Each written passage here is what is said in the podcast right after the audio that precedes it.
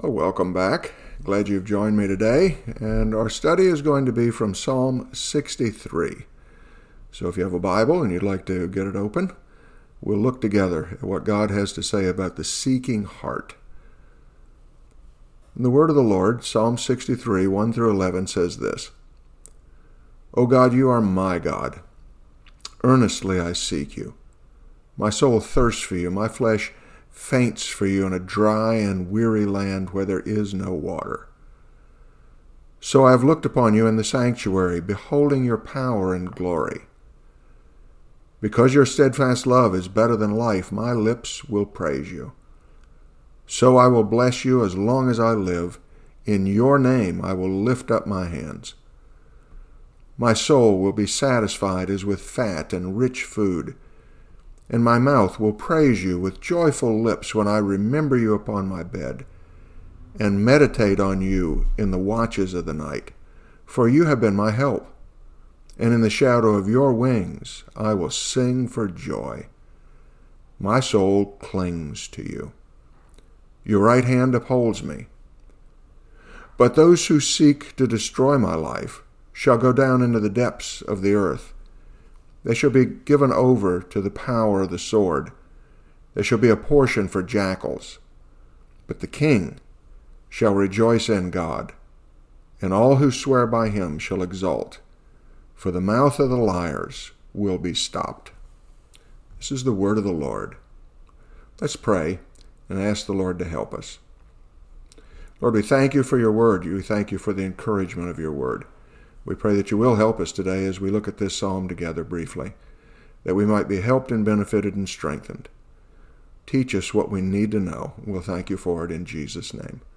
Amen. I want to speak to you today about following hard after God. You know, A W Tozer said, "We pursue God because, and only because, he has first put an urge within us that spurs us to the pursuit. No man can come to me," said our Lord, "except the Father which hath sent me draw him."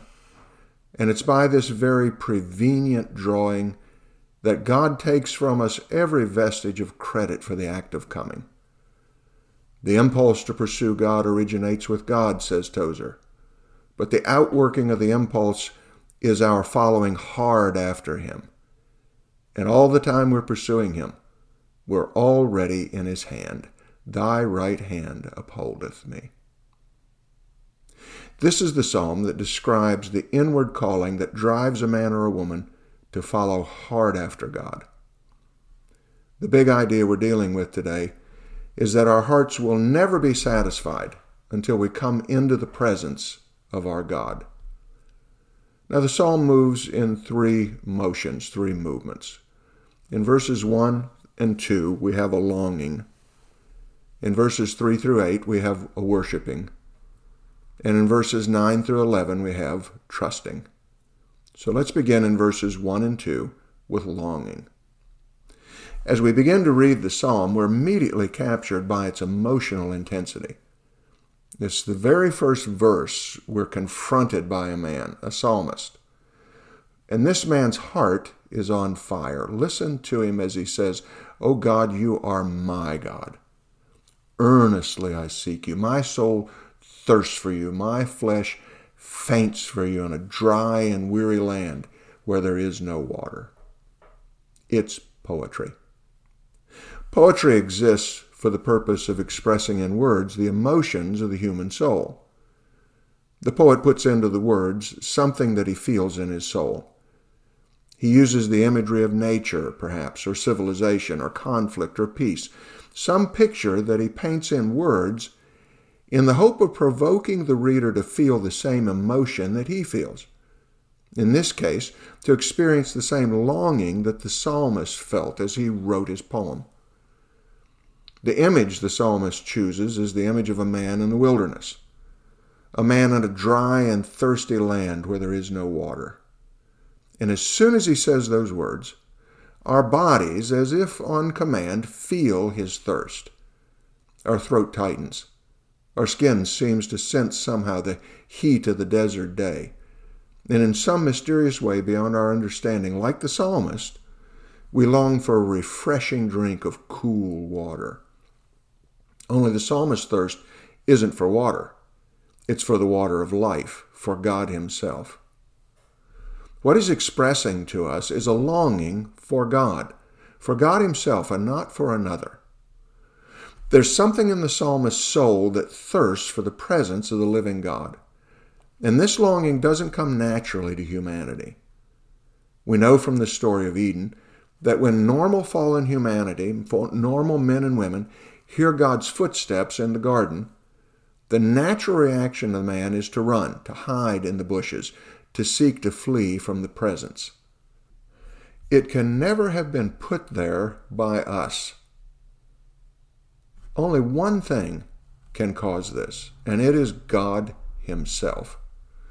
A longing for the presence comes only from God, and it's a supernatural thing. It's Pascal's legendary God-shaped vacuum, longing to be filled, and the only thing that can fill it is God himself. The psalmist feels this longing. And what is his response? Well, it's in verse eight, the King James tells us. It is to follow hard after God, to pursue him, to chase him, to find where he can be found and to make his home there. And so verse two tells us that the psalmist goes to the place where he knows that God can be found. He says, "So I have looked for you in the sanctuary, beholding your power and your glory." The old Anglican bishop J C Ryle put it succinctly, if you want to meet God, you must go where he can be found. The psalmist knew where God could be found, in the sanctuary. The point of these two verses is that God puts a longing for himself in our hearts that can only be filled when we seek him where we can be where we can find him. Did you ever lose your car keys? How did you feel? I bet there was a bit of anxiety, a bit of frustration, maybe a little impatience with yourself because you'd done it. And where did you look for them? Did you look for them in your refrigerator? Did you search through your medicine chest? And what about that cabinet under your bathroom sink? Did you search there? Well, maybe you did, and maybe you found them. But probably you didn't waste your time searching those places. You searched for them in places where they were more likely to be found. And the longing for God, the longing that he has put in our hearts, that's only going to be found when we look for him in the place where he can be found. And it's only there that our longing for him can be satisfied. Where do you find the presence of God? The most likely places will readily come to mind. We look for him in the sanctuary, quite literally. We expect to encounter God when we look for him in our churches, and we should. But we look for him, too, in the quiet moments alone with our Bibles. As we meditate on God's Word, we begin to hear God's voice speaking to us. We're involved in a personal encounter with the living God. We find him as well in our prayer closets at home, but also in our prayer meetings abroad. We come here expecting to encounter God. We find him when we pray with God's people. We find him, too, in the company of God's people in other places, not just when the saints gather for worship, but also when the saints gather for a meal together, or play pickleball together, or gather around a collection of stamps, or perhaps when we're doing something in the community in Jesus' name. We find him in all of these places. But there's one place where we find him supremely. Wherever we find Jesus, we find the presence of God. You know, I'm more and more convinced that our great reward for living a Christian life, for serving in hard places, or perhaps soft ones, or for being quietly generous when we really can't afford it, or whatever we do for his sake, I'm more and more convinced that God himself in Jesus Christ is our great reward for all of our following after him in this world. Christ himself is where God may be found. When we seek him, we find our reward. Now, verses three through eight, we have worshiping. When the psalmist got to the place where he knew that God can be found, where he came into the sanctuary, what did he do there? he worshipped. The text tells us, "Because your steadfast love is better than life, my lips will praise you. So I will bless you as long as I live. In your name I'll lift up my hands. My soul will be satisfied as with fat and rich food. My mouth will praise you with joyful lips when I remember you upon my bed. Meditate on you in the watches of the night. For you have been my help, and in the shadow of your wings I will sing for joy. My soul clings to you. Your right hand upholds me." And what does this look like? The psalmist opened his mouth and poured out all that he was feeling about God. Your steadfast love is better than life. I will bless you as long as I live. I'll remember you on my bed and meditate on you in the watches of the night. I will sing for joy in the shadow of your wings. His heart pours out what it's feeling. And notice that he isn't asking for anything. He is simply worshiping. He's enjoying God. The point of these verses is that when our hearts find him, they just need to sing. Many years ago, a friend of mine, Bill Schmidt, taught me that worship is my appropriate response to God's revelation of himself. When God reveals himself to the longing heart, the overflow will always be worship. Tozer said, "The modern scientist has lost God among the wonders of his world, but I fear that the modern Christian may be in danger of losing God among the wonders of his word."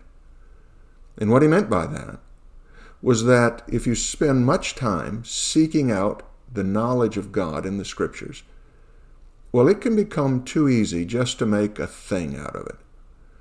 Now, certainly there's nothing wrong with studying God's Word. The blessings and benefits can't be exaggerated. But what if, in all of our searching and studying, and even in our serving, what if we lose the person of Christ himself?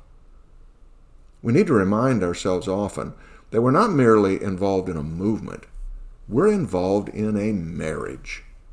We're the bride of Christ. And as in any marriage, the personal relationship comes before anything else. Husbands and wives whose worlds revolve around the kids or their jobs or having a nice home or anything of that sort, those people are not really involved in a marriage at all. Now, all of those things have their place, but it takes more than any of those things to make a marriage. Ultimately, a marriage is about a relationship. And in just that same way, Christianity is about a relationship. It's about God in Christ dwelling in the midst of his people. The Christian rocker Keith Green said that a Christian is just someone who is bananas for Jesus. And that is what this longing for the presence is supposed to produce. That's what our following heart after God is supposed to result in. Now, the warm language of worship in these verses reminds us that we're involved with a person who is worthy of our heart's best gifts, and so we worship. Then finally, in verses nine through eleven, we find trusting.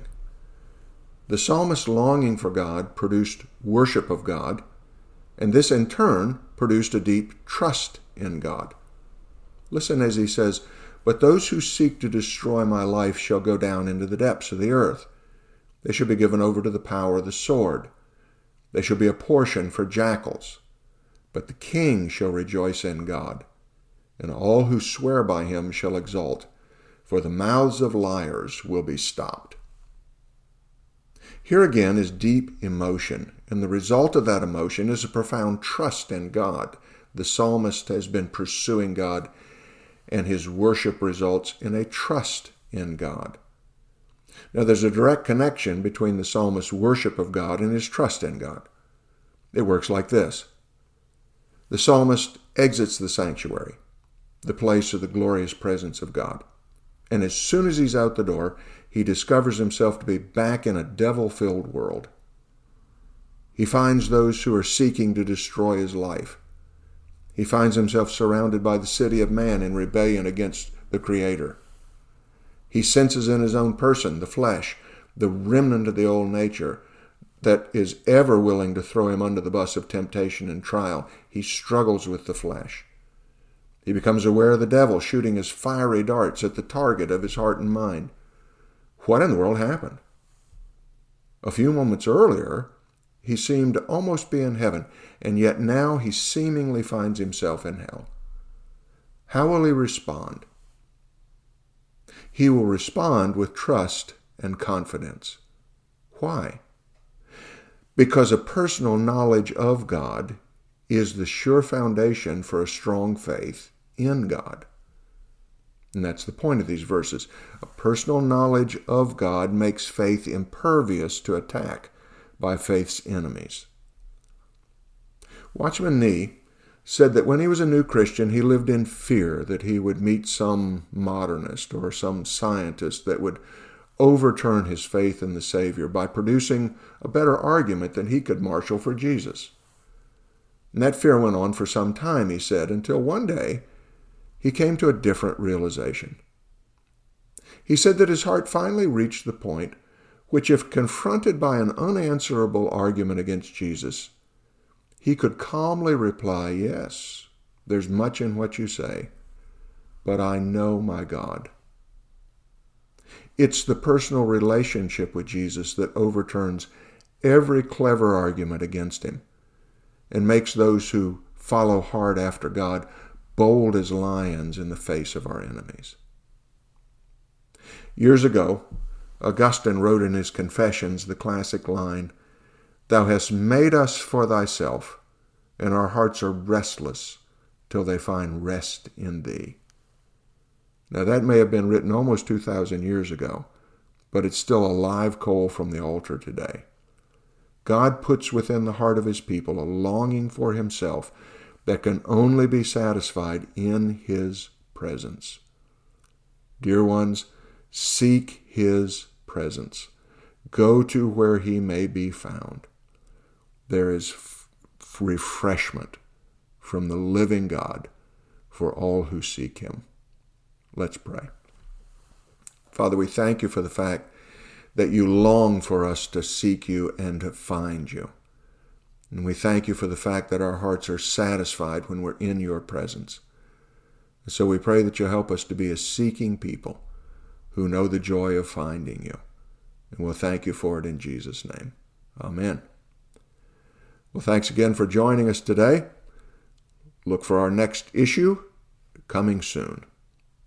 Have a blessed day.